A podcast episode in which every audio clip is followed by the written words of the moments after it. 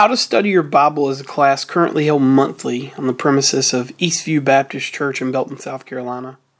We take a look at a modified inductive study method, 12 steps, really dig deeper, get more close and intimate with our passage of Scripture. We hope that you'll enjoy this resource and that it helps you in your personal study. Please like, share, subscribe, and send this link to someone you know to help them dig a little deeper in their personal study. Love you and God bless. All right.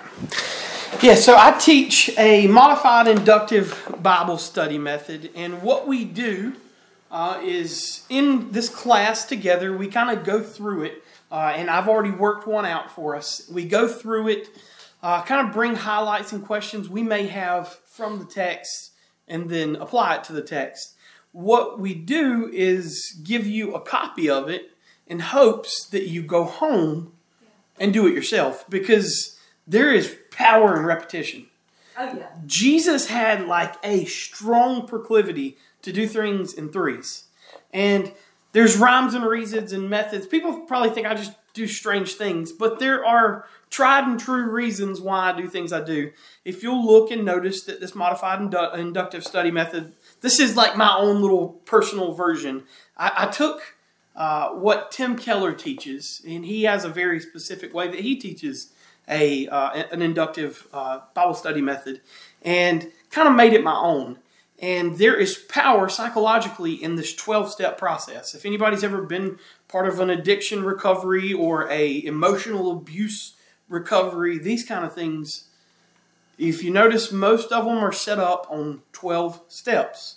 Why? Because it's usually they'll do three pattern, patterns of four or four patterns of three. And if you look, you'll notice ours is kind of more of a of a four, uh, four patterns of three.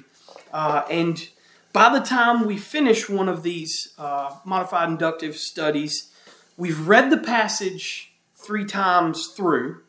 We've went through it verse by verse. If you've ever been to a Wednesday night with me, you know sometimes we can cover a big piece of scripture. Uh, last week, we what did we do? A, a, a, a, verse and a half, I think, Bill. Uh, because some texts require you to meditate on every single word, where some are meant to be applied in kind of in a in a passage. And modern translators, this is I mean, people don't know this. These verses that we see in the Bible, that that's not how it was written. These subheaders you see within the Bible, they were written as scrolls, one continuous text. And they're made, the Bible, Scripture is made uh, to be read in, in large passages. Uh, most of your gospel your, your gospel accounts they were meant to be read start to finish. They're a biography of Jesus from the perspective of Matthew, Mark, or Luke, or John. And uh, so for us, this is a way for us to, to almost biographize every passage of Scripture. And right now, as we're teaching through this class, is our second session. Uh, the notes, study notes, and the first session are available through our podcast site. Uh, and I think it goes to Apple Podcast and Spotify. If you're, a, I've listened to your sermons on there. I'm sorry. uh, they were good. we we we uh we make them available. So uh, the first time that we got together, we studied. And y'all, this is this is this is very relaxed, loose. There's coffee over there. If you're like, man, can't keep my eyes open, go grab a cup of coffee. Uh, there's bottles of water up here. What we do is actually come. This is where my wife teaches Sunday school. We come in and rate her Sunday school class. Why? Because I think they have the most comfortable seats. Yeah. and they're set up perfect. They're lectern style, so you can sit. There's clipboards down here. Uh, you can kind of sit the clipboard and work. And so, kind of without further ado, what I want to do is uh, pray for us real quick, and then we'll start to to read the the passage. Dear Heavenly Father God, we just pray that today, Lord, as we come together and, and just gather to to submit ourselves to Your Word, God that today we will seek you and we will search you, Lord, that we may find you in your word, God. And we just pray that as, as the Greek is theopneustos, the God, we would seek your word with holy uh, lectio divina in our lives, God, that we could learn and apply and meditate on you, God. We pray these things in your name. Amen. All right, so I'm going to read it for us uh, this first time through uh, in the English Standard Version. That's primarily what I teach from. Okay. I'm not an onlyist, and I know that upsets some people. I'm not either. What I will teach from is whatever version that particular week that I felt that God most uh, kind of laid it out in, in a way that, that I think would be receptive uh, and that people would be able to kind of digest. Right? We know that anybody here like to eat. Yeah. You can't season a steak the same way that you season chicken. Well, I mean, you, you can, but then, you know, it just, right? So, and ironically, I start speaking to us about uh, about eating today because, well, you'll, you'll see in a second as I read this passage, but there's a kind of a weird, in our eyes, phrasing that we're going to see just almost immediately.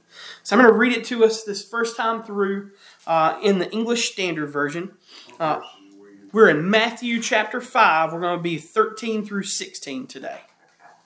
So last week we covered, or the last time we did this, we covered 12 uh, verses, and Eileen was starting to give me, Aileen was starting to give me the wrap it up box there at the end because I'm not to lie to y'all, we spent about an hour and a half together just really in the Word. Uh, so today we, we're to look uh, at 13 through 16, so I guess that's what, three or four verses, and we, we really want to meditate on these. Why? Because again, there's going to be something that we run into that kind of seems strange, but will help it make sense. So, Matthew chapter 5, uh, starting at verse 13. You are the salt of the earth. But if salt has lost its taste, how shall it be? How, how shall its saltiness be restored? It is no longer good for anything except to be thrown out and trampled under people's feet. You are the light of the world. A city set on a hill cannot be hidden. Nor do people light a lamp and put it under a basket, but on a stand, and it gives light to all in the house. In the same way, let your light shine before others so that they may see your good works and give glory to your Father who is in heaven. And again, I told you guys, sometimes there's passages we'll read a big bulk of Scripture. Today, we're going to practice what is called Lectio Divina. This is a small sample size, a small passage of Scripture that we can really meditate on. Uh, so, our first step, of course, was to read our passage the first time. Uh, and our second step here is to list any questions that you may have about the passage on the first read through. And I, I know that sounds crazy, that that's step two, but there's a reason if you look. We actually come back to these questions once we've really meditated and we've really, uh, really kind of applied what this means. Uh, because we know that the more, again, when we were speaking of repetition, the more that we do something, the more familiar and comfortable we become with something, right? So it, it, your step two, as you work through this on your own, is probably going to look much different than what mine did. Uh, your step four, again, will probably look much different than mine does, and that's okay. Because there's this really cool thing about Scripture where I can read Scripture and pull something from it. Bill may read that same passage of Scripture and pull something completely different. Why? Because God speaks to us through His Word. I'm going to take this opportunity to say, let me repeat that. God speaks to us through His Word. If someone comes to you and says, God told me to tell you, really look at that with a grain of salt, right? God does still speak to us through the Holy Spirit, but it's an intimate and personal thing. Uh, I had this question kind of probed to me in the past week or so. Well, how do we know if there are modern day prophets? There very well could be. But the criteria of a prophet is 100% accuracy. Keep that in mind. I, I like some of his teaching, but there's a man, John Hagee, who refers to himself as a modern day prophet. He's missed a lot. He's missed a lot of them. One of my absolute favorite Bible teachers, Chuck Smith, uh, started the Calvary Chapel movement. Had a very specific way that he thought the end times was going to play out and was going to start around 2000. We see, while he was a great Bible teacher, he cannot title himself with the title of prophet. Okay? Uh, so as we work through step two here, and again, I tell you these kind of things because uh, even within the Sermon on the Mount, which is what we're going to work through in this class, my goal is to work through months and months and months uh, the entire Sermon on the Mount with people who come into this class. They can then go, A, in your personal study time becomes productive, but B, that you can teach other people how to study the Bible. It's not. Don't get me. Don't get it wrong here, guys. It's not just your pastor job to teach you the Bible. If that is the only uh, application of the Bible that you got, your diet is looking real slim. Right? We are to daily, I would almost say hourly, digest the Word of God. And again, so you may think to yourself, why do we read the passage three times? Okay, where do I pull that from? Again, when Jesus taught, often if he wanted us to really grab something, he would repeat it three times. In the prayer rhythm of uh, Judaism in that day, if you're familiar, they had a morning prayer, a midday or an afternoon prayer, and then a nightly prayer. Notice three times a day they were going to God. Again, just as we are to daily digest the word, if the only time we're praying are Wednesday nights at our prayer meeting, your prayer life is looking really lean. So, here we're going to list any questions that we may have about the passage on our first read through. All right. Don't think me higher or high and mighty. I have the same kind of questions that anybody does, right? Well, the first thing that comes to mind as you're working through this, what is the deal with the salt? Right? Anybody read this and go, man, what, what's the deal with the salt? Why does he keep talking about salt? So, what does it mean to be the salt of the earth? Right? Uh, or my, my second question as I read through this how can I actually be the light of the world? Right? I have a tendency to think of things very literally. Right? Very literally. Uh, my third question as I read through this what does it mean to let our light shine before others? Right? My fourth question as I, as I worked and read through this uh, on this first read through. And, and I did this literally in the, in the same order that the, the, the 12 steps will apply. So, what is the purpose of doing good works with the context or the lens of being a light? Right? What, what does that actually mean? Very literal, but I also have a tendency to get, uh, what is it, the expression, stuck in the weeds, right? All right, step three, we're going to read through this passage. This time, we're going to do it. Uh, what I like to do, me personally, and maybe you'll love this, maybe you'll hate it. You do what, what you feel works for you. Each of the three times that I read through the passage, I will typically read from a different translation. Right? Right. So, this second time, the first time that I read through, of course, was the English Standard Version, very literal, right? Very word for word. So, the second time, uh, that I'm going to read through. I'm going to read through in the Berean Standard Bible. This is a, a little bit more of a an optimal equivalence, or uh, in in translations you may be more familiar with, more toward a CSB, uh, the Christian Standard Bible. Not quite as in the middle as maybe uh, an NIV. A little more on the on the formal side, uh, and so I'm reading the second time through uh, in the Berean Standard Bible. You are, this is verse 13, you are the salt of the earth. But if the salt loses its savor, how can it be made salty again? It is no longer good for anything except to be thrown out and trampled by men. You are the light of the world. A city on a hill cannot be hidden. Neither do people light a lamp and put it under a basket. Instead, they set it on a stand, and it gives light to everyone in the house. In the same way, let your light shine before men that they may see your good deeds and glorify your Father in heaven. All right, so the more you see, the more we read it, the more things kind of start to stick out to us. It's why we ask our questions on step two, on that first read through, right? Why do we do it in this order? Because when we ask our questions, we want them to be literally pure uh, and, and childlike, even, right? That our questions are the things, the things that you wonder after that first read through, those are the things that you actually wonder, right?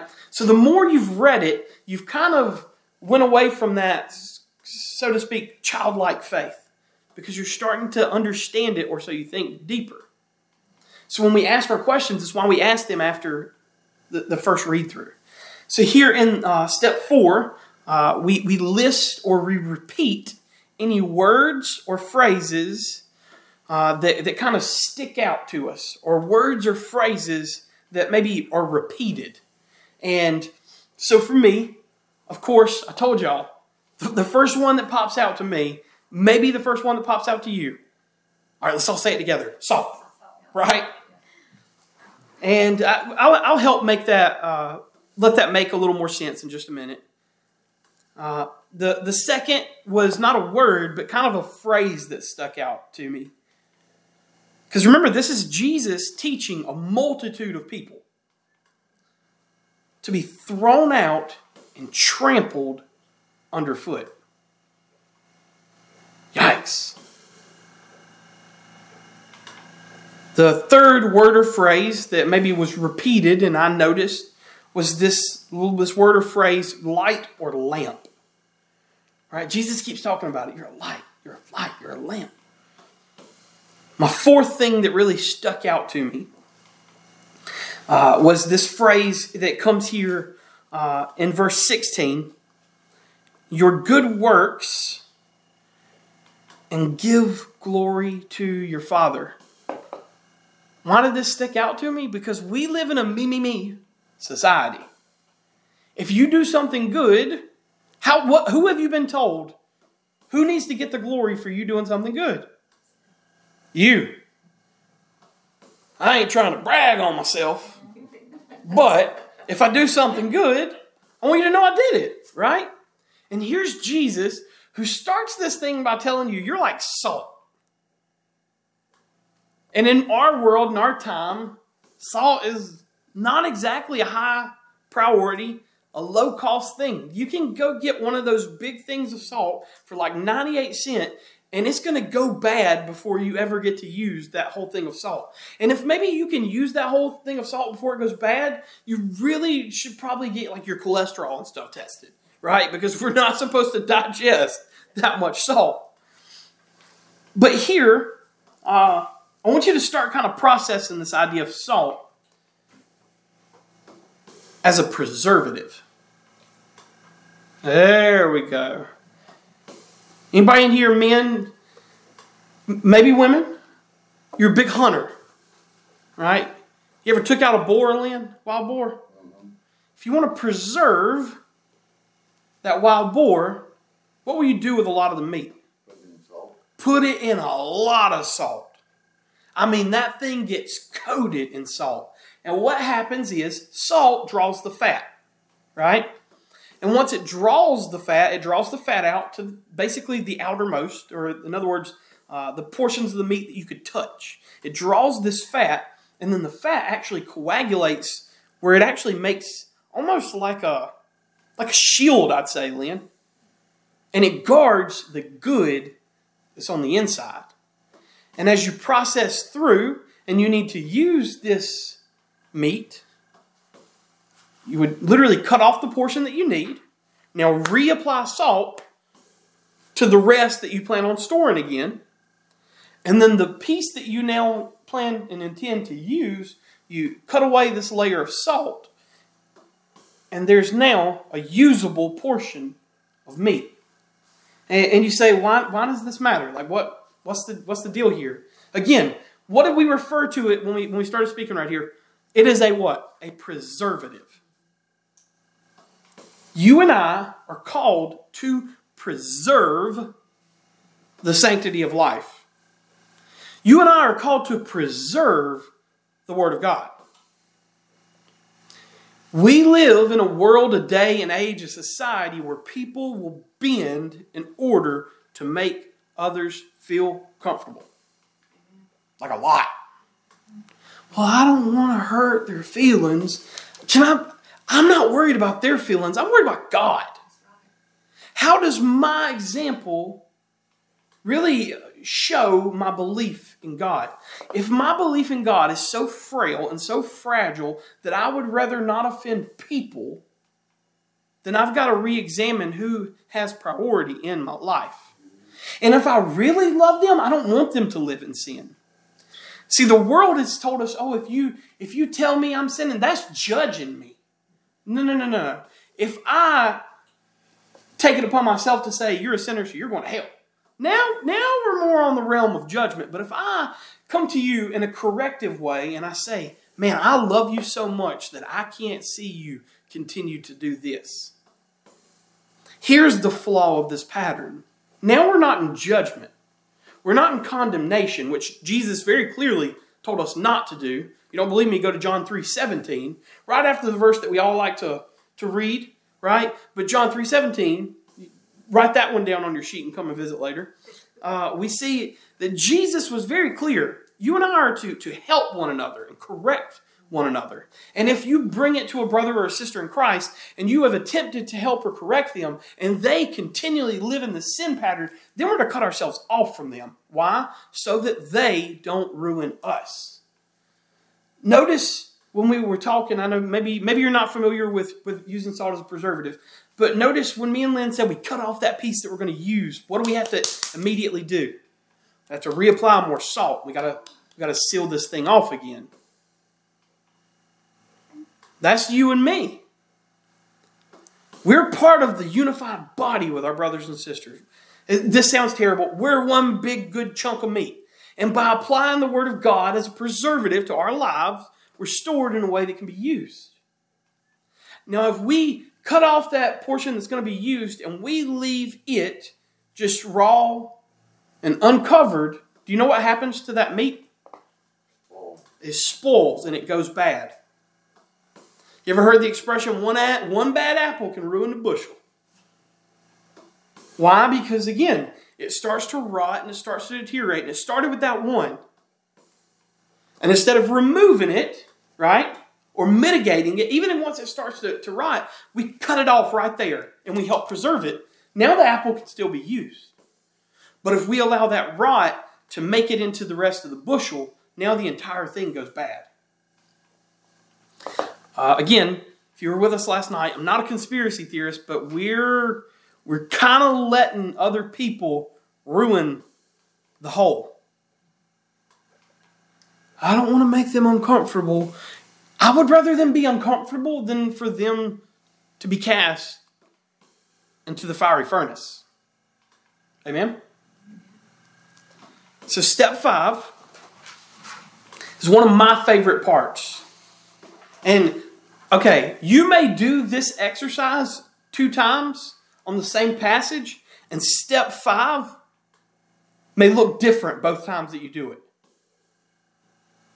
I'm going to venture to say it will look different each time that you do it. So, our step five is to rewrite or paraphrase the passage in your own words.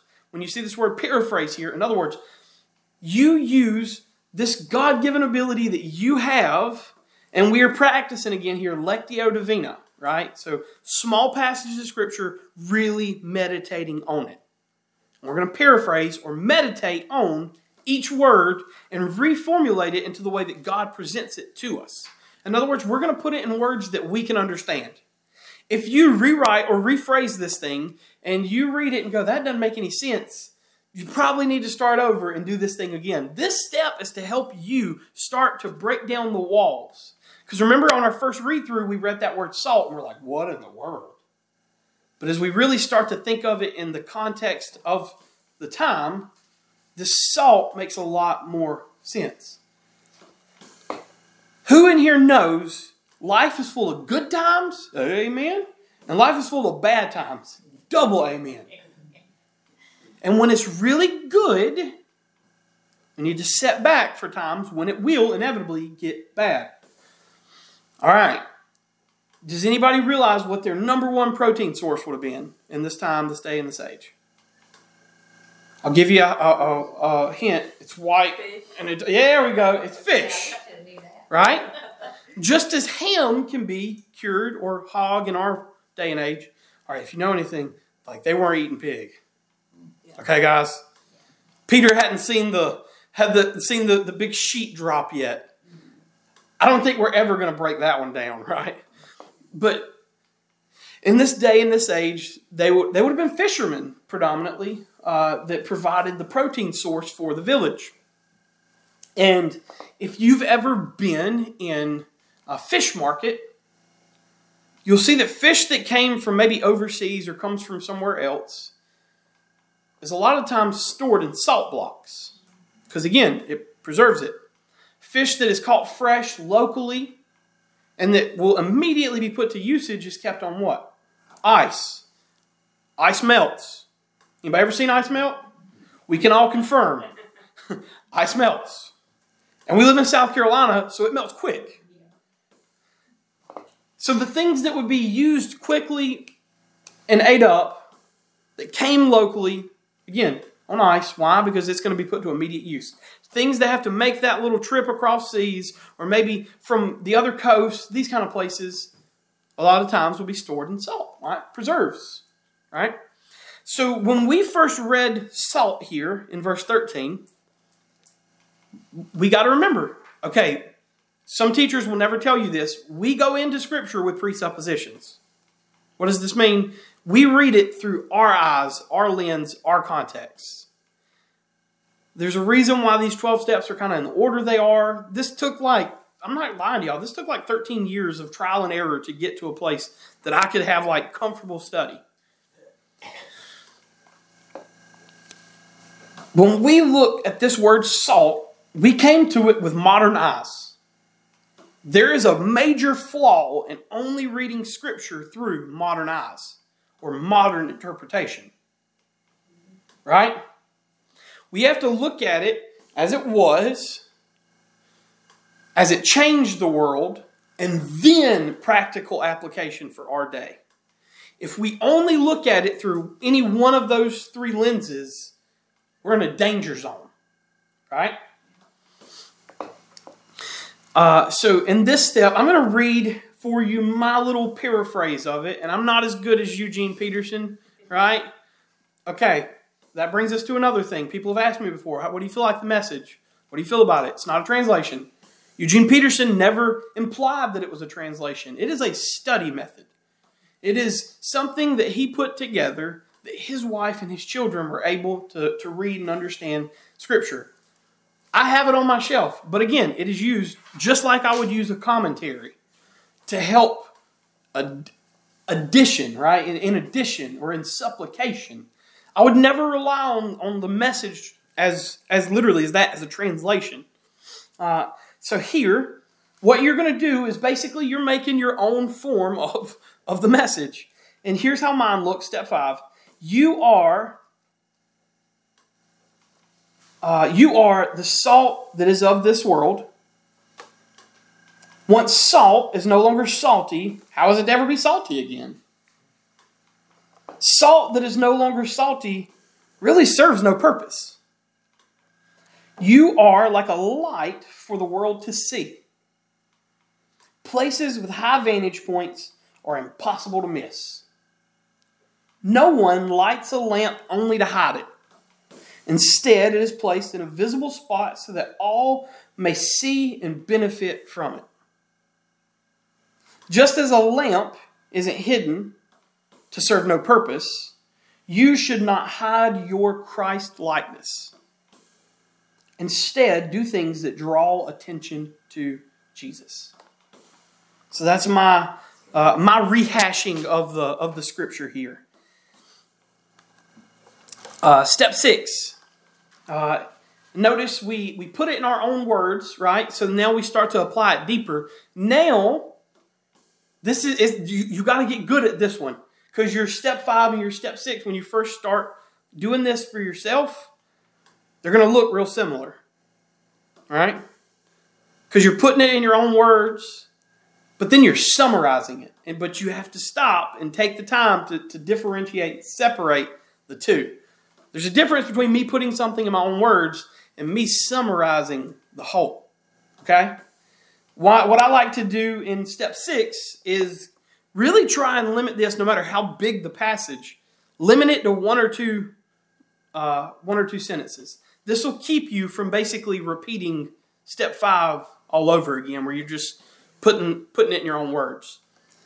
So step six, uh, we're going to summarize this in one to two sentences, and you can utilize, like in your however your translation looks, uh, the the outlining or the structuring that it shows. You can use that if you need to to kind of help yourself uh, in the process.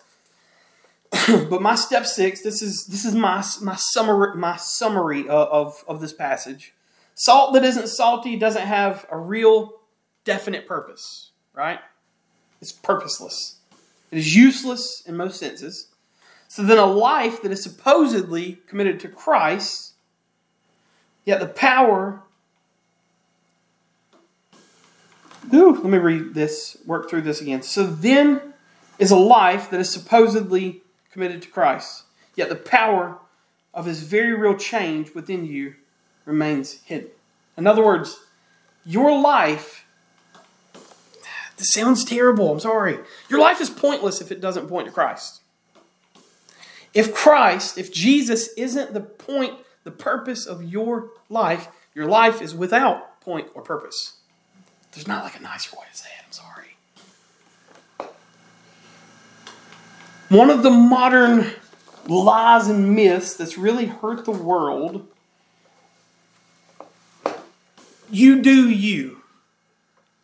Live your best life. These, these kind of phrasings, these are dangerous. Real dangerous. Why? Because we know that the heart is deceitful above all things. We know, as Paul says, that for all sin and fall short of the glory of God. Again, he says in Ephesians that we're all born into sin.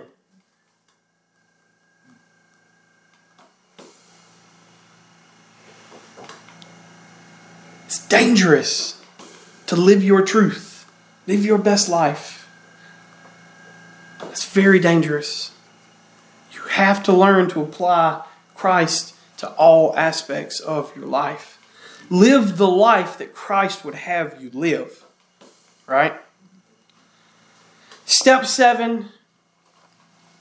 Again, I'm a nerd. That's okay. I live with that. I come to, gra- to, to grips and grasp with that. And, and again, that, that's, that's okay.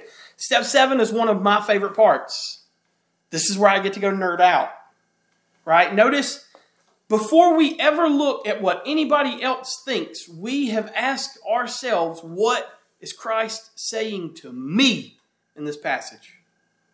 Right? If step seven were further up in the beginning, step seven, we're going to consult a commentary or references or cross references to see what another theologian may think about the passage. Why? Because it's helpful to get somebody else's view and vantage point. Anybody ever rode in a car? If you're here right now, your answer is yes. Who knows? It looks different from the driver's seat than it does from the passenger seat. Right? And it looks real different when you ride in the back seat. And it just looks strange. Anybody ever rode in a third row? Like a, in a third row SUV? You ever rode back there? I, get, I don't get car sick, but like I think that makes me car sick. Cause you've got you got tunnel vision on it. Your your reactionary time is is real jacked up. Right? Like if you're trying to backseat drive, good thing the steering wheel is not in the third row.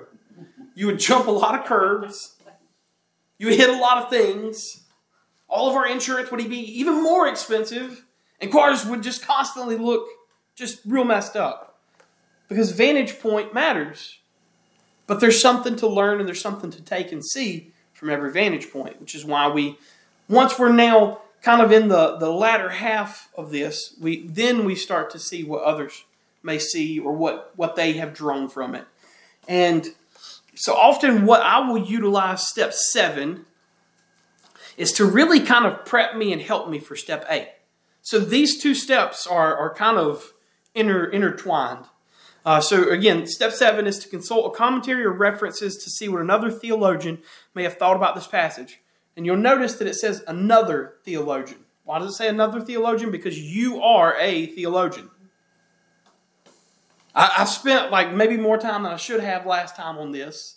And we actually broke down the Greek of why everybody is a theologian because theologos, the Word of God, to study the Word of God. All of us are called to study the Word of God. Therefore, we're all theologians. Man, if I could have just wrapped it up that quick last time, y'all. So step seven is where I'll really kind of start doing the the uh, footwork behind step eight, because some some passages are very clear with who's involved, where it happens, why it's taking place, who, what, when, where's, and why's, that kind of thing. Uh, but sometimes you need the help of someone who's seeing a, a little bigger picture than, than you and I see. There's a difference between a theologian and a commentator. Okay? We're all to, to, to learn and to study God's Word, but there are, thank, thank heavens, there are some that are called to commentate, or in other words, really break it down. Break it down in a way that when me and you can't figure it out, when we can't get the A to B, we have that other guy who has spent the thousands of hours and helps us make that jump in 30 seconds. And you're like, man, that was so easy. And the guy who did all that groundwork was like, man, I committed six years to this, right? So step seven really just helps us with step eight. And uh, when I put these together, again, this, these resources become available uh, whenever I upload it to the podcast. I put my email address in there. If you want a copy of uh, my full notes where I actually work through one of these to kind of help you, the last time I provided everybody one, that used a lot of paper. So digital is is you can print it, right? And if you don't have a printer, get with me. But yeah, last time I last time I burned a lot of paper, right? So uh, I now have people ask me. Step seven is really kind of hard to do together, right? But I'll have people ask me, you know, like what commentaries, what do you recommend, what do you refer? Uh, my number one, because it really again makes you do the hard work. Uh, there is, and it's available in like a lot of translation. It's referred to and it's called the Open Bible. It provides highlights, makes you do the digging, but it sends you in the right direction at least. Uh, if you're looking directly and purely on study Bible, my number one, not just because of the translation, but because of the notes. I think the notes led me to the translation. Actually, is the ESV study Bible. Why? Because there were there were people from a lot of different denominations and backgrounds that came together, so you get to see differing viewpoints on things. Right? They present things and say, uh, we call them controversial text or text, like when we went through Acts chapter 2. You could split a church on Acts chapter 2, y'all. I like the ESV because it presents different. Uh, X camp thinks this, and here's how they arrive there. Y camp thinks this, and this is how they arrive there. Z camp thinks this, and this is how they arrive there. So I like me personally, I like the ESV Study Bible a lot. Uh, but in terms of our denomination or the Baptist faith, uh, one of the best ones to consult is the CSB uh, Study Bible. Why? Because a lot of Baptist or conservative theologians own it. If you want it, realize that it's going to have leanings or presuppositions, like all of us go into Scripture with. Uh, it's going to have leanings and uh, presuppositions towards a more Baptist or uh, conservative uh, denomination. They have, maybe you just are, look, I've already admitted I'm an odd bird. Maybe you're a real odd bird and you're a lot trying to look at like way different things. There's a Lutheran study Bible. Wouldn't recommend it, but if you're that kind of person that wants to go explore it, go for it. Uh, and then my honorable mention study Bible, there's one called the NET study Bible. Huge, huge, huge thing. It literally looks like a cinder block. I'm not being funny. But uh, if you like to see things in the original language and understand where it came from, that one is real helpful in that regard. Uh, if you're like, I don't really care to study Greek or Hebrew, that one not going to be for you. Uh, and then as far as commentaries, what are my my you know my number one uh, or recommendations? My number one favorite uh, is is called the Exalting Christ in or the Christ Centered Exposition. is put out by Holman, but again, the leanings are going to be more Baptist, more conservative because again, it's put out by Holman, and then a lot of times I think it's marketed by Lifeway. Lifeway is the publishing branch of the Baptist denomination. I like it a lot because it gives uh, a 30,000 foot view. There's different ways to look at Scripture. 30,000 foot is just real broad. Then we refer to things in a 10,000 foot view. This is where it gets into more detail. This is where we're going to consult more of a ESV study Bible.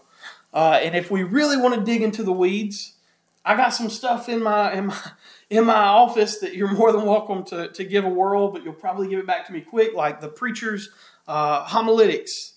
You may go spend a little bit of time there and go, yeah, I'm, I'm good on that. But there's, again, there's a purpose for everything. Uh, so, again, these are just kind of my recommendations or my preferences. You take it with a grain of salt. If you've got something that works for you, you go with it. If you don't, I, get with me. I, I promise I have recommendations and I would love to, to give to you. Uh, so step eight, again, step seven, we're consulting with the, the, the, the pros that we can complete step eight. Uh, so step eight is where we actually take the time to write out who's involved, where does it take place, when does it take place, how does it relate, here's my favorite part, to the overall story arc.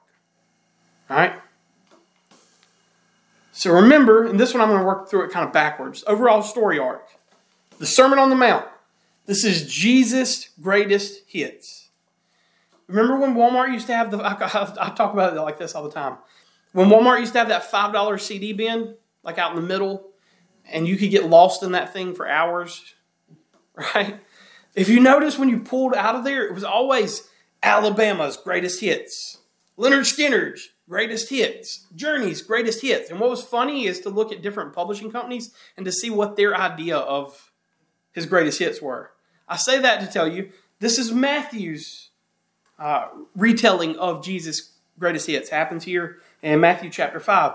Luke also retells the Sermon on the Mount. It's a much more uh, just kind of brief visiting it. Remember that Luke took other people's accounts and made a biography. It's not firsthand account. Luke wrote Luke Acts. I think he wrote Hebrews. That's a whole nother story for a whole nother day. Uh, but uh, the book, Luke and Acts were, were written together. This is one account, right? And what you'll notice is that Luke tells the entire book of Luke, which is the biography of Jesus, as outside view. About 16, I think, 14 or 16 chapters into the book of Acts, it goes from a, a, an overview from other people's opinions, and you'll notice that it starts saying we. Why? Because Luke was a traveling companion of Paul.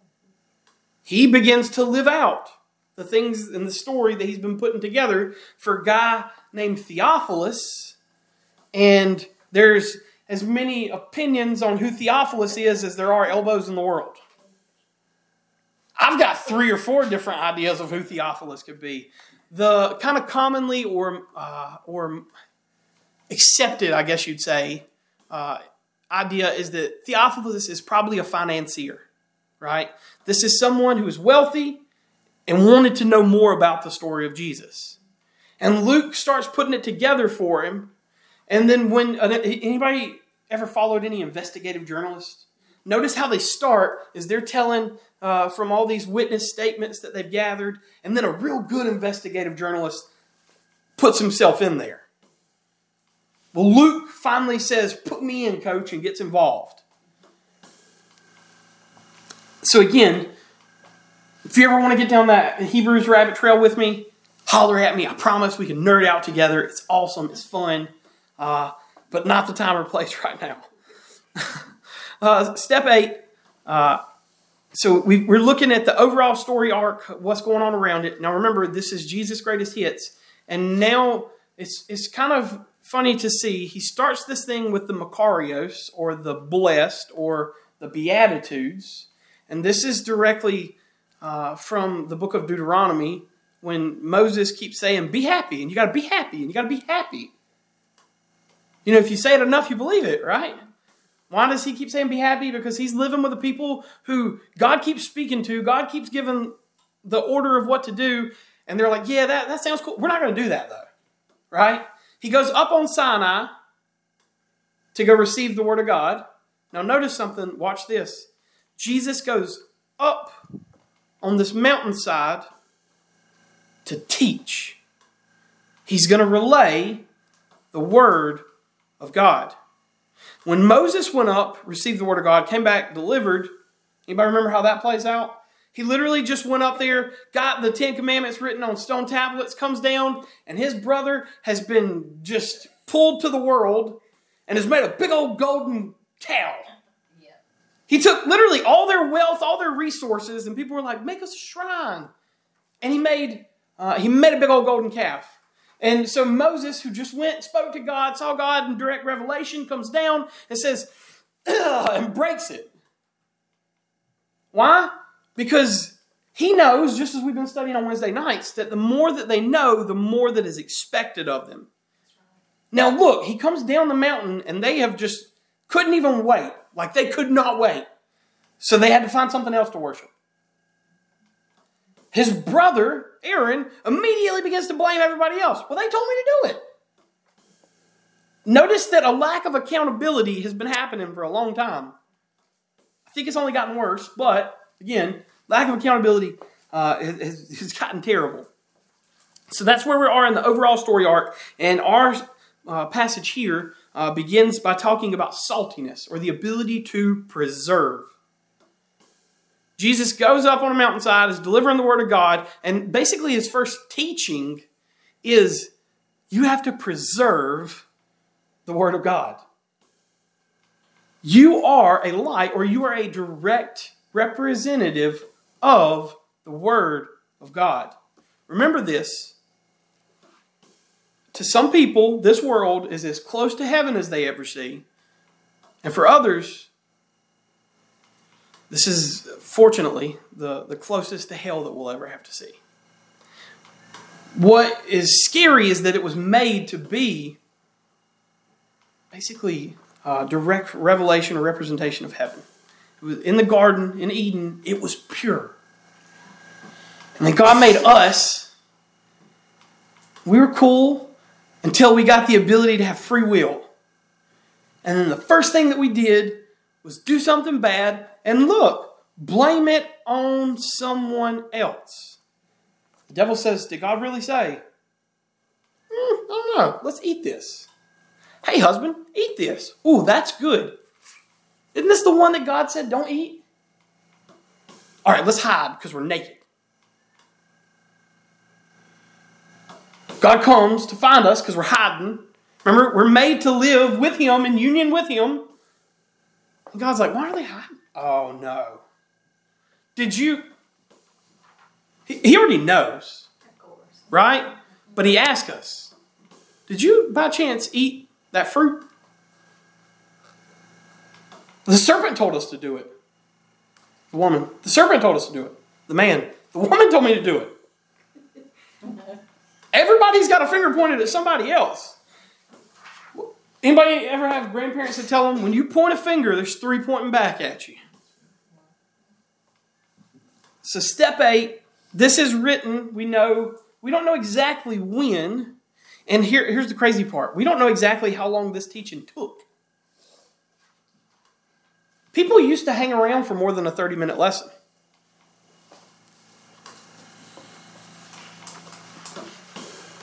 They would come and spend like a week just learning from rabbi, learning from teacher. But we do know that this happens in approximately the first quarter of Jesus' ministry on earth. Uh, again, another uh, rabbit hole for another day. When, so, what year? Somewhere between 30 AD and 37 AD. See, we know Jesus came and lived approximately 33 to 35 years. But when exactly does it happen? Oh man. You want to split some people? You thought Acts chapter 2 would do it? Let's let's put a date to it. No, that will split people. Why? Because again, there are some oh, this sounds bad. There are some crazy people that think that this happens pre 30 AD.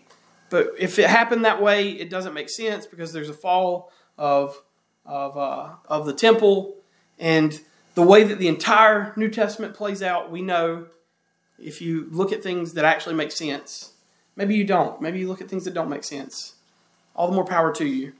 But if we follow the overall, again, story arc of Scripture, Jesus' life has to happen somewhere between 30 and actually about 37 AD.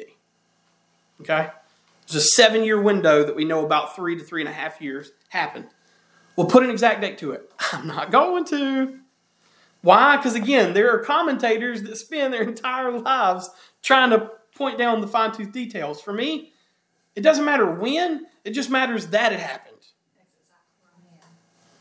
Uh, where is a lot easier to nail down on this one. Okay? It's a place called the Mount of Beatitudes. Uh, if you will get the, the notes emailed to you, uh, I've actually got a picture of the Mount of Beatitudes. Uh, it is in uh, modern day.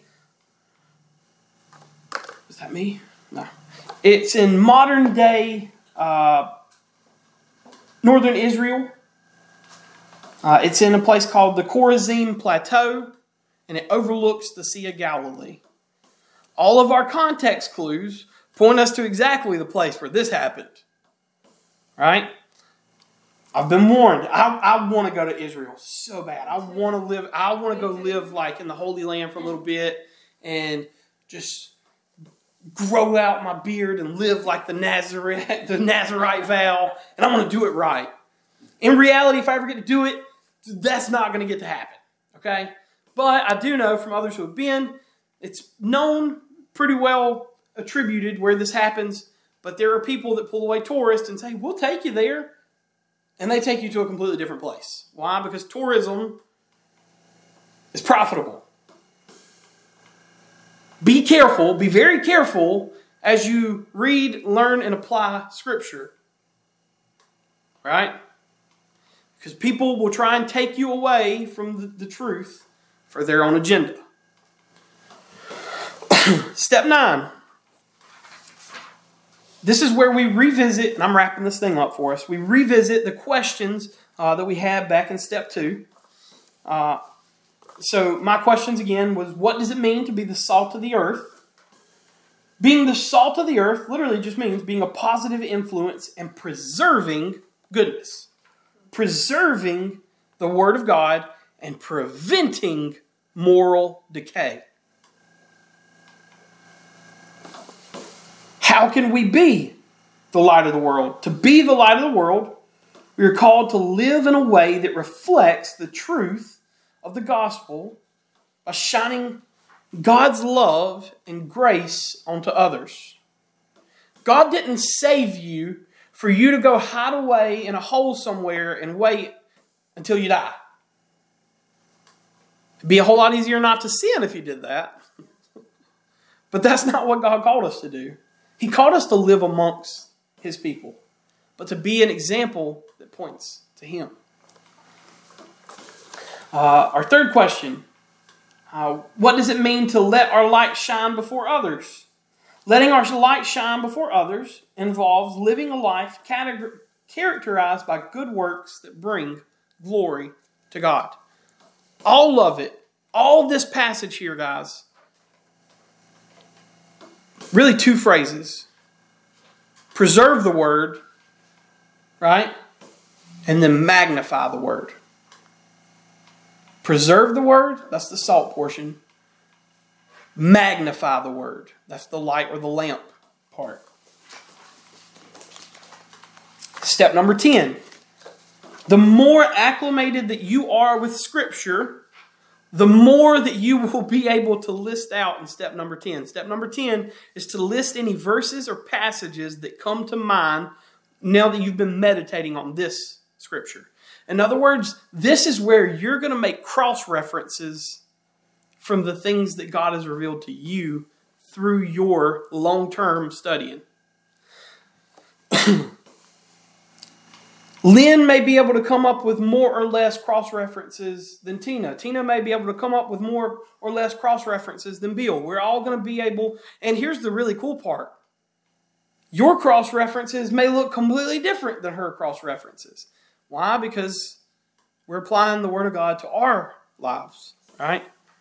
To say that we don't have presuppositions would be a complete lie. Okay? Just address that. So for me, uh, really, as you focus on 14 and 15 uh, of Matthew chapter 5, uh, the metaphor of a city on a hill and a lamp on a stand reminds us of the visibility and the impact of our, that our actions can have. All right, so here's where my cross references start. Immediately, my mind goes, and I'm not going to read out the, the passages. I'm going to give you these verses. You can go and, and read the verses. I'm just going to kind of hit the highlights of the verses and summarize them for us so I can land this plane in about the next eight minutes. Uh, Matthew chapter 6, verses 1 through 4 are, are some of my cross references.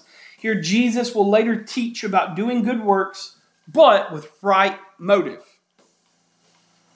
The complete opposite of the world where we do good things and say, Look at the good thing I did. Look at how good I am. We do good things, we do right things, but we point the attention and the focus back to God. Emphasizing that they should have been done in secret and not for self glorification. Uh, this past Sunday, we talked about how do we how do we dignify or how do we live amongst people who have less. Uh, you know what the steps don't look like? Go give the, the, the person who is down on their luck 20 bucks and then go post all on social media about how you gave them $20 and take a selfie with them. Why? Because you did it from the complete wrong motives. And I'm glad that they were blessed, but you didn't get blessed from it. You took away your blessing by self indulging in the world. Uh, here's these next two are beautiful. Why? Because we'll see that this thing Jesus is telling us to live like, he lived by example. Uh, John 8 12, Jesus refers to himself as the light of the world. The, the my last cross reference will make these next two kind of make sense. That ooh, Jesus refers to himself as the light of the world, and anyone who follows him no longer has to live in darkness. John 9 5. While Jesus is here in the world, he lived a valiant example of what it meant to be a light to other people, and he led by example. I don't know about y'all, but I will follow someone if, if they actually go into the fire. If I have someone that tells me, oh, you know, you can really help the cause if you'll go and jump on this grenade, I'm, I do not feel real inclined to be his scapegoat right? But if I realize my leader has said, we got to diffuse all this so that the rest can make it, and I watch him go and jump on that landmine, I'll follow that guy. And that's what Jesus did. He said, live a life that's worth living, be an example that's worth living, and he lived it out. I can follow that leader, I can follow that example. My last one here is 1 Corinthians 11 1. Paul says to imitate him just as he is imitating Christ. Literally, the verse says, imitate me as I imitate Christ. You know, your kids, believe it or not, are imitating you. Your grandkids are imitating you. Are you imitating Christ? Or are you a mirror of the world? We are always being watched. Again, not a conspiracy theorist. Big Brother sees everything. Who's behind the, the, who's the guy on the other side of the monitors? Couldn't tell you. Don't don't really care to know. But somebody's watching. I've had people tell me, "I'll never let the government track me." Do you have a smartphone? They already are. No, I turn my location off. And because you did that, they decided I'm not going to follow. I'm not going to watch you, right? They would never go against your will. Right? Mm. We have an impact on other people for better or worse. Good or bad, we influence and we impact other people.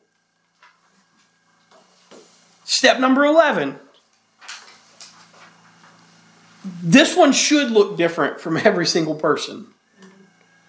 How can you personally apply the passage to your life? Notice as we're working through this, we started what did it mean in its context? How has it changed or shaped the world? And now we're ending this thing with how can I let the passage change, motivate, or apply it to myself? We put ourselves at the end of the list. We didn't start by saying, What does this mean for me? Look how good I am.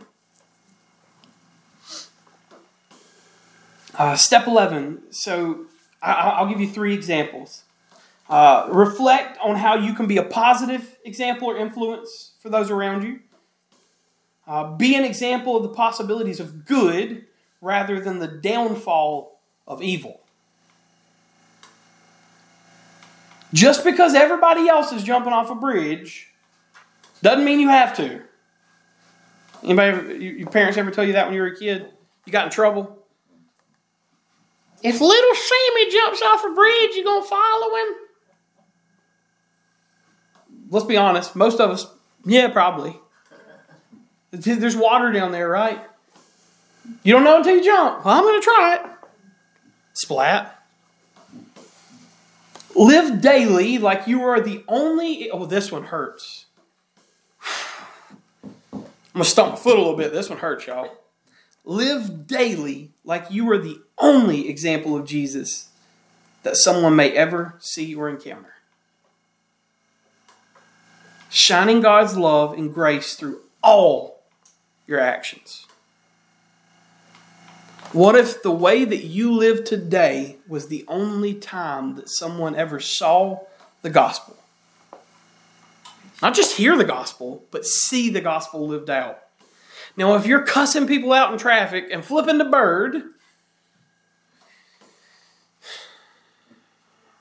and they follow you as you go to church on Sunday morning,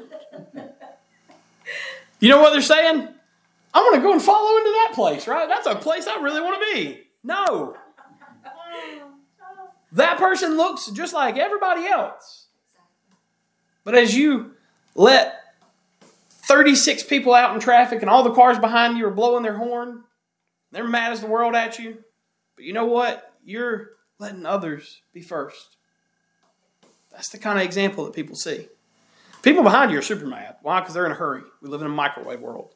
The People that you're letting out that otherwise wouldn't have got out, they are happy as the world to see you. That smile that you give them, that little wave that you give them, might be the only example of Christ that they have. Not just that day, but ever. So hold on to that. And last, look for opportunities to do good for others. Let's add to it. Don't tell anybody about it. Just do something good. Leave it at that. Well, I don't know how. There's no opportunities for me. How many times y'all go to a fast food restaurant? We ain't gonna talk about that. Look at my body. I've ate a lot of fast food. Do something simple. Pay for the person behind you. You're like, I don't know about it. That maybe that could be expensive. All right, you're to go for coffee. Right? Pay for the person behind you.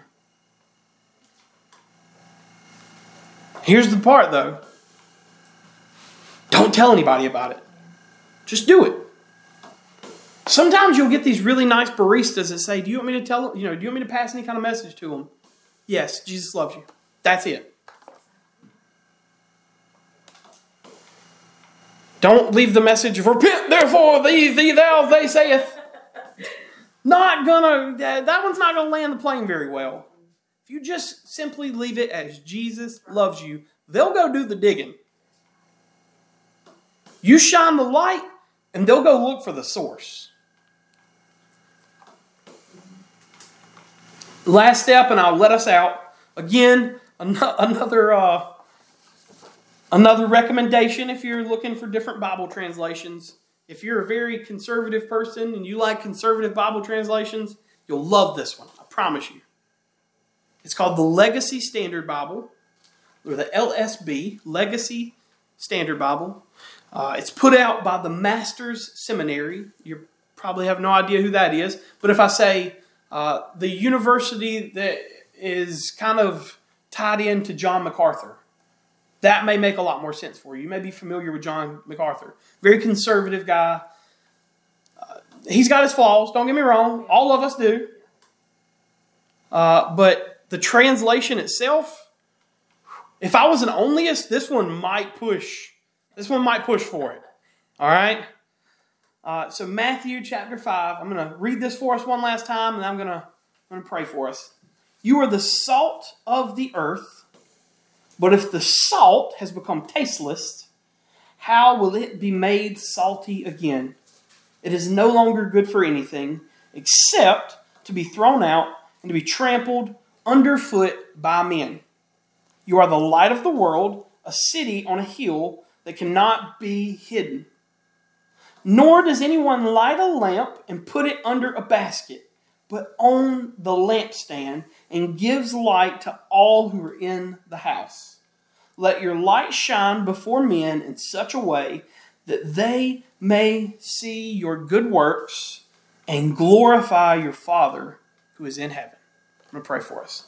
Dear Heavenly Father, God, we're just so blessed and so thankful today, God, that we get to come together, Lord, and just study your word uh, as a family, God, that we get to come and study your word as, as a group and as a collective, God. And I just pray, God, that you'll use this time together, Lord, to enrich in our lives, God, to make us seek you more, God. And I just pray that the more that we repeat this exercise, God, the more that we commit your word to memory, the more that we commit your word to our lives, God, that we would go and study your word on our own, God, to seek you and search you above all else. Pray these things in your glorious name. In Jesus Christ we pray. Amen.